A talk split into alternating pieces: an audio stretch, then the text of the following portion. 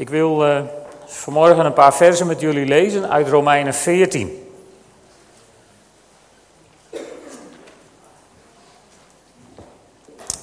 Ons jaarthema voor dit uh, afgelopen seizoen was leven uit de bron. En uh, als het u gelukt is, het afgelopen seizoen, om echt te naderen tot de bron, dichter bij Jezus te komen, misschien wel door dat u stille tijd bent gaan houden, of meer in het woord van God bent gaan lezen. Kortom, als je dichter bij de bron bent gekomen, heb je misschien wel iets bespeurd waar je hart sneller van gaat kloppen. Misschien is God wel bezig om u al iets van uw missie te laten zien. Dan bent u klaar voor het nieuwe jaarthema, mensen met missie. Maar dat gaan we volgende week inleiden, dus daar ga ik niet te veel over zeggen vandaag. Waar het vandaag om gaat is dat we ons realiseren dat een gemeente een verzameling is van gelovigen met hun eigen aardigheden en voorkeuren, misschien wel vaak zelfs voortkomend uit de persoonlijke missie waar God hen voor bestemd heeft. Want niemand is hetzelfde. God heeft iedereen uniek gemaakt. En aan het begin van dit nieuwe seizoen wil ik met jullie afspreken dat wij elkaars missie niet gaan veroordelen of zelfs maar kritisch gaan beschouwen. In januari heb ik gepreekt over Romeinen 14 met als titel elkaar aanvaarden. En daar wil ik vandaag nog een keer bij stilstaan. Ik wil drie versen met jullie lezen. Romeinen 14, de eerste drie. Aanvaard mensen met een zwak geloof zonder hun overtuiging te bestrijden. De een gelooft dat hij alles mag eten, maar iemand die een zwak geloof heeft, eet alleen groenten. Wie alles eet, mag niet neerzien op iemand die dat niet doet. En wie niet alles eet, mag geen oordeel vellen over iemand die dat wel doet. Want God heeft hem aanvaard. Nou, als we dat uh, oordelen heel serieus nemen, dan denken we dus niet na over wie wel een zwak geloof heeft en wie niet een zwak geloof heeft. Want dat is niet meer aan de orde. Goed.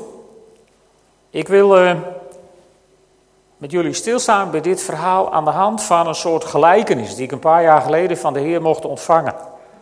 Toen hebben uh, wijze mensen me geadviseerd om er op dat moment even niks mee te doen, waarvoor nog steeds mijn hartelijke dank. Maar nu geloof ik dat de tijd er rijp voor is. En daarom ga ik jullie dit verhaal voorlezen. Het verhaal gaat over koeien. Het is overigens niet persoonlijk bedoeld. En elke gelijkenis met mensen berust op toeval, tenzij de Heer uw hart aanraakt.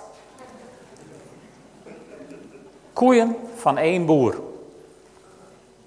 Een boer had veel koeien. De hele winter waren ze binnen geweest en hadden ze geteerd op goed kuil en hooi, voer van vroeger. Sommige koeien waren enthousiast over de lente die eraan zou komen. Anderen waren kritisch en vonden dat lentes maar gevaarlijk waren. Bij oud voer wist je tenminste wat je kreeg. Toen brak de lente aan. Op een ochtend zette de boer de staldeuren open en dreef de koeien naar buiten. De koeien kwamen bij een prachtig weiland waar veel boterbloemen bloeiden. En sommige koeien wierpen zich op als bewaarder van het koeiengeslacht. En ze waarschuwden dat niemand de wei mocht betreden, omdat er boterbloemen tussen het gras bloeiden en boterbloemen slecht waren voor koeien. Toen Maatje 13 in haar onervarenheid van de boterbloemen at en ziek werd, zagen ze dat als een bevestiging van hun gelijk. Het ziek worden van Maartje 13 werd overal rond verteld. Het feit dat ze weer beter was en van haar fout had geleerd, werd zorgvuldig verzwegen. Het gevolg was dat de meeste koeien lekker aten van het malse gras en wijselijk de boterbloemen negeerden. Terwijl de bewaarders van het koeiengeslacht met enkele volgelingen aan de kant bleven staan. Uit zijn goedheid bracht de boer maar een paar kuil waar ze van aten. In het volgende weiland groeiden brandnetels, tussen het gras. De bewaarders van het koeiengeslacht waarschuwden iedereen dat je aan brandnetels je neus kon branden. Sommigen ervoeren dat aan de lijve, wat zorgvuldig werd gedocumenteerd, zonder te vermelden dat de pijn snel verdween. Wederom aten de meeste koeien voorzichtig tussen de brandnetels door, terwijl de bewaarders van het koeiengeslacht met enkele volgelingen aan de kant bleven staan. En uit zijn goedheid bracht de boer maar weer een paar kuil waar ze van aten. In het volgende weiland groeiden distels tussen het gras. De bewaarders van het koeiengeslacht waarschuwden iedereen dat je je aan distels kon prikken. Wederom aten de meeste koeien voorzichtig tussen de distels door, terwijl de bewaarders van het koeiengeslacht met enkele volgelingen aan de kant bleven staan. Uit zijn goedheid bracht de boer nog maar een paar kuil, waar ze van aten. Toen kwam de dag dat de boer de koeien terugbracht naar de boterbloemenwei. De bewaarders van het koeiengeslacht weigerden mee te gaan en trokken verder. Ze kwamen langs de hei, maar die was voor schapen. En het risico was dat er wel eens een addertje onder het gras zou kunnen zitten. Dus trokken ze nog verder. Het bos was te gevaarlijk, dus daar bleven ze ook niet. Ten slotte kwamen ze bij een grote zandvlakte. Daar groeide niks gevaarlijks. En er waren ook geen gevaarlijke dieren. Dit vonden de bewaarders van het koeiengeslacht een goede plek om te wachten tot ze terug mochten naar de stal. Uit zijn goedheid bracht de boer af en toe een paar kuil waar ze van aten, en zo specialiseerden de bewaarders van het koeiengeslacht zich in voer van vroeger en gevaren van lentes. De andere koeien waren de boer gevolgd naar de boterbloemenwei. De boer had na het verwijden van de koeien de restanten gemaaid, de weidesleep erover gehaald en de bodem bemest, zodat er een geweldige hoeveelheid mals, groen, sappig gras te eten was. Zo ging het ook met de brandnetelwei, waar geen brandnetels meer waren, en met de distelwei, waar de distels waren uitgetrokken. De koeien produceerden de hele zomer lang stromen, romige, vette melk en kregen kalfjes, waardoor het koeiengeslacht in stand kon blijven. Toen de herfst naar zijn eind liep, kwam de boer zijn koeien halen.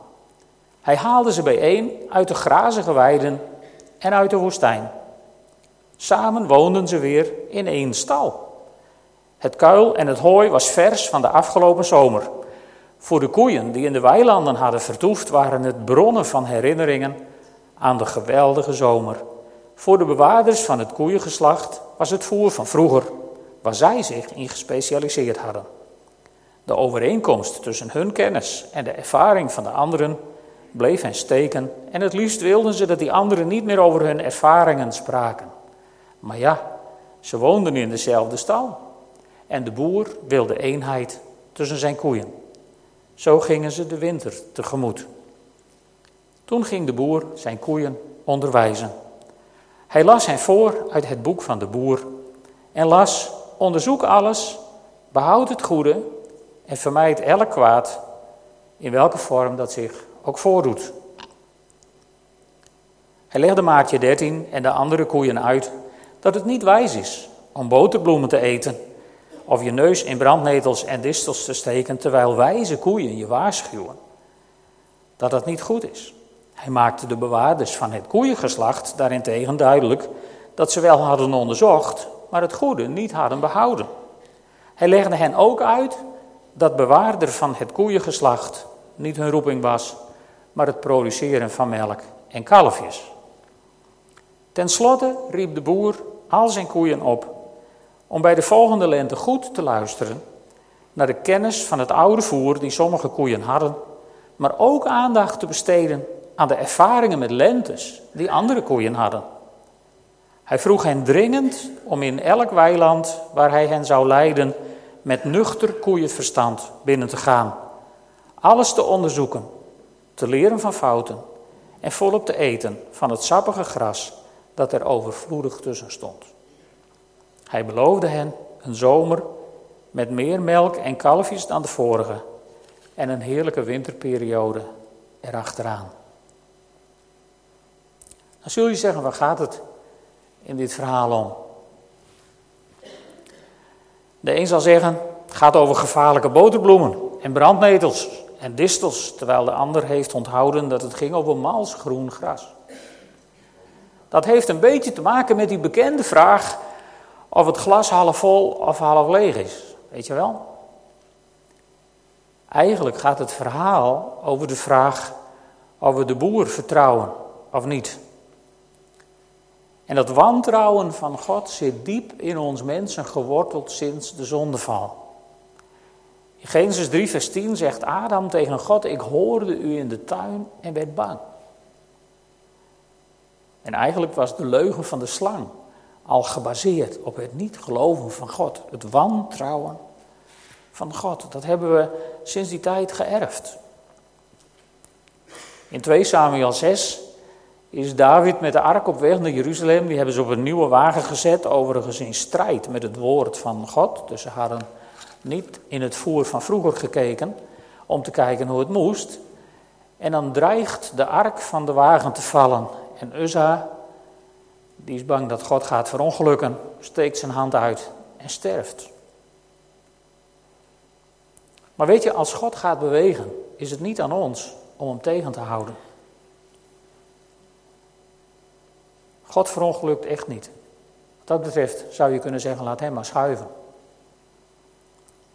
In Matthäus 12 verwijten de fariseeën Jezus dat hij demonen uitdrijft met behulp van Beelzebul. En ook vandaag de dag roepen sommigen al heel snel dat een nieuwe beweging van God die ze nog niet kennen, van de duivel is.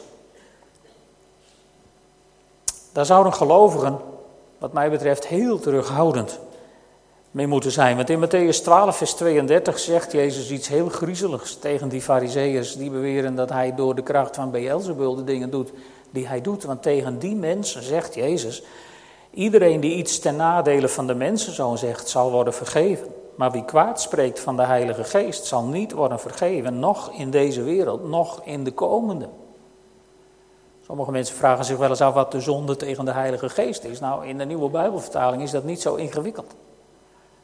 Daar wordt het vrij helder aangegeven. Dus we zouden, wat dat betreft, in ons oordelen veel terughoudender moeten zijn.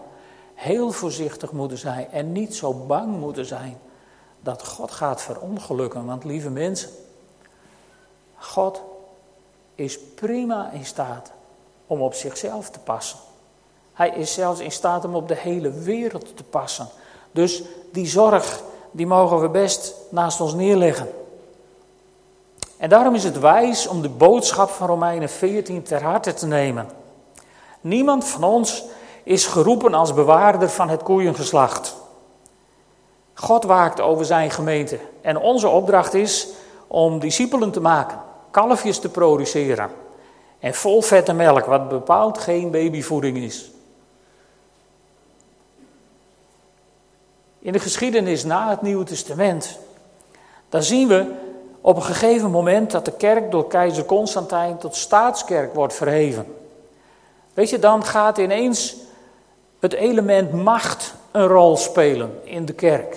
Niet het gezag of de autoriteit van de geest, maar de macht berustend op, op menselijke instellingen. En we zien in de, in, in de geschiedenis van de middeleeuwen dat de bewaarders van het koeiengeslacht de kudde de woestijn inleiden waar het verboden is om een Bijbel te bezitten, laat staan erin te lezen. Totdat God een nieuwe lente geeft aan deze wereld door mannen als Luther en Calvijn en Zwingli en andere hervormers. Maar al snel zien we dat het instituut kerk opnieuw professionals aanstelt als bewaarders van het koeiengeslacht. En zij leiden opnieuw de kudde naar de woestijn waar wordt geregeld dat alleen mensen in ambten ingezegend dingen mogen doen en het volk zo weinig mogelijk. Alleen wordt de Bijbel aangevuld met catechismussen en andere geschriften die ze uit hun hoofd moeten leren. En zo wordt er heel veel kennis bij mensen binnengebracht. Kennis van voer van vroeger. En dan komt God opnieuw met een lente, zo begin 1900, als de Heilige Geest actief wordt in Azusa Street, de Pinksterbeweging de wereld over gelanceerd wordt. En er van alles gebeurt. En dan zien we plotseling die weilanden met boterbloemen, brandnetels, distels, want in al dat gedoe gebeurt er van alles. Van alles wat van God is. En van alles wat ongetwijfeld af en toe ook niet van God is. En opnieuw werpen zich bewaarders van het koeiengeslacht op, die de kudde het liefst naar de woestijn zouden leiden, waar je die gevaren niet hebt. Je zou dat kunnen vergelijken met de gelijkenis die Jezus vertelt over de boer die goed graan inzaait in zijn akker en s'nachts komt de tegenstander en die zaait er onkruid tussen. Ik weet dat die gelijkenis door Jezus later wordt uitgelegd in, in, in het eind der tijden, hè, waarin de, de behoudenen worden uitgesorteerd en de niet behoudenen met vuur verbrand. Tuurlijk, Jezus legt dat uit, maar je zou dat ook op deze situatie kunnen leggen. Overal waar God een nieuwe lente begint, in de kerk, onder gelovigen, is als de kippen de tegenstander van God erbij om daar onkruid tussen te zaaien. En het komt op. En altijd zijn er mensen, net als in die gelijkenis, die tegen de boer zeggen: Zullen we al het onkruid er maar gauw uittrekken? Nou, ik heb een volkstuin en ik kan je vertellen dat als je ijverig onkruid uittrekt, sneuvelt er wel eens een plantje wat geen onkruid is. Geen onkruid was, moet ik dan eigenlijk zeggen, want dat plantje is dan ter ziele. En misschien moeten we het lef hebben om wat Jezus de discipelen aanraadt in die gelijkenis. Laat maar groeien. Weet je, God zit niet te wachten op Uzza's die met alle geweld hem op onze nieuwe wagens willen. God verongelukt als het maar even anders gaat dan wij denken. God zit te wachten op mensen die hem verheerlijken, die hem aanbidden uit de grond van hun hart. En die met verbijstering kijken naar de schoonheid van nieuwe lentes die God geeft. En weet je, ik geloof in een nieuwe lente. Ook voor Nederland. Ik ben ervan overtuigd dat er allerhande riskante zaken ook dan weer tussen dat gras zullen groeien. En we zullen de mensen met, het, met, met de kennis van het voer van vroeger, we zullen mensen met de kennis en de ervaring en, en, en het geworteld zijn in het woord van God daar glashard bij nodig hebben. Om ons te helpen in het goede spoor te zijn. Maar we zullen ook, zeg maar, de kalveren in de wei nodig hebben die met vreemde bokken sprongen dwars door alles heen rennen. En eten van het malse gras. Af en toe misschien hun snuit branden aan een brandnetel of steken aan een distel. So wat. En ik zou je vandaag, zo aan het begin van dit nieuwe seizoen, willen vragen. Hoe ver durf je God te vertrouwen? Hoe ver zou God in jouw leven mogen gaan als Hij iets nieuws zou gaan doen? En kom mij niet aan met het verhaal dat God geen nieuwe dingen meer doet in mensenlevens. Want de hele kerkgeschiedenis bewijst daarvan het tegendeel. Onze God is een God van leven. En weet je, dat oude voer, met hoeveel zorg boer Klaas en zijn jongens ook hooi en kuil hebben gemaakt. Het blijft voer van vroeger. En vanaf het moment dat het gemaaid was, is het dood. Wil je dood, voer, of wil je leven? Hoe ver zou God in uw leven mogen gaan? Ik zou je die vraag zo aan de vooravond, nou, aan de voorzondag voor het nieuwe seizoen mee willen geven om eens over na te denken. Wat voor avonturen zou jij nog met God willen beleven? Droom je überhaupt wel eens van avonturen met God? Rolina is op zo'n avontuur ineens met God gegaan. En als ze straks terugkomt, heeft ze verhalen over die lente die ze heeft meegemaakt. Misschien zijn er wel mensen, zijn er vast in haar omgeving, die het onverantwoord zullen vinden om zoiets te doen en niet verstandig en whatever. Er zijn altijd honderdduizend redenen waarom je iemand zou afraden om dat te doen wat God in zijn hart heeft gelegd. Droom je nog wel eens van avonturen met God? Misschien is het goed om in de komende weken God weer eens aan die dromen te herinneren. Misschien zijn er wel dingen bij waar je je hele leven lang om bidt. En misschien heb je wel net als Peter Bonhoff af en toe die gedachte van, joh, ik bid me suf en er gebeurt niks. Droom je nog van dingen met God? Is er in je hart nog iets wat het lef heeft om een nieuwe lente van God te vragen? Durf je het nog? Ik zou het je zo uit het diepst van mijn hart willen aanraken. Bid God. Of Hij de dromen in jou, de dingen die je misschien lang geleden in je hart hebt gehad en die je al lang hebt opgeborgen, misschien wel hebt ingekuild. Bid God eens om ze tot nieuw leven te wekken. Bid God eens om de dingen waarover je misschien af en toe teleurgesteld bent en denkt: God, wat jammer dat ik dat niet meer heb. Vermijd het woord we daarin, alsjeblieft. Want dan schuif je het zo makkelijk af op een ander. Wat jammer, Heer, dat ik dat ben kwijtgeraakt. Heer, wilt u het opnieuw tot leven wekken?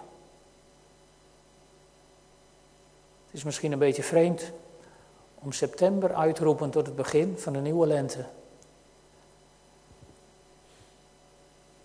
Maar wie weet. Wie weet. Zullen we samen een moment bidden?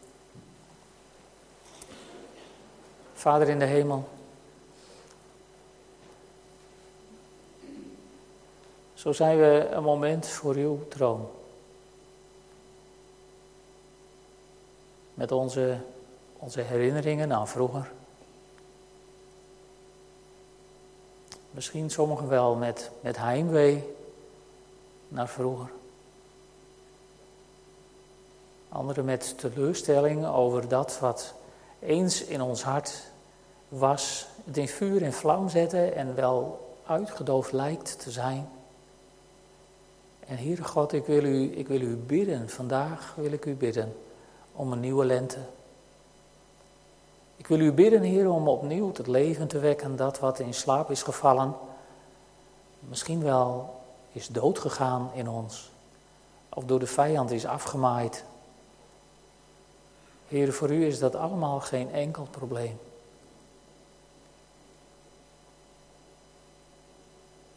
Zo bid ik u, Heer, om een nieuwe lente. Een nieuwe lente waarin de wind van uw geest in al zijn frisheid zal waaien. En waarin wij verankerd mogen zijn in het woord wat u ons heeft gegeven. Zo bid ik u, Heer, kom met een nieuwe beweging, met de kracht van uw Heilige Geest over ons. In de naam van Jezus. Amen.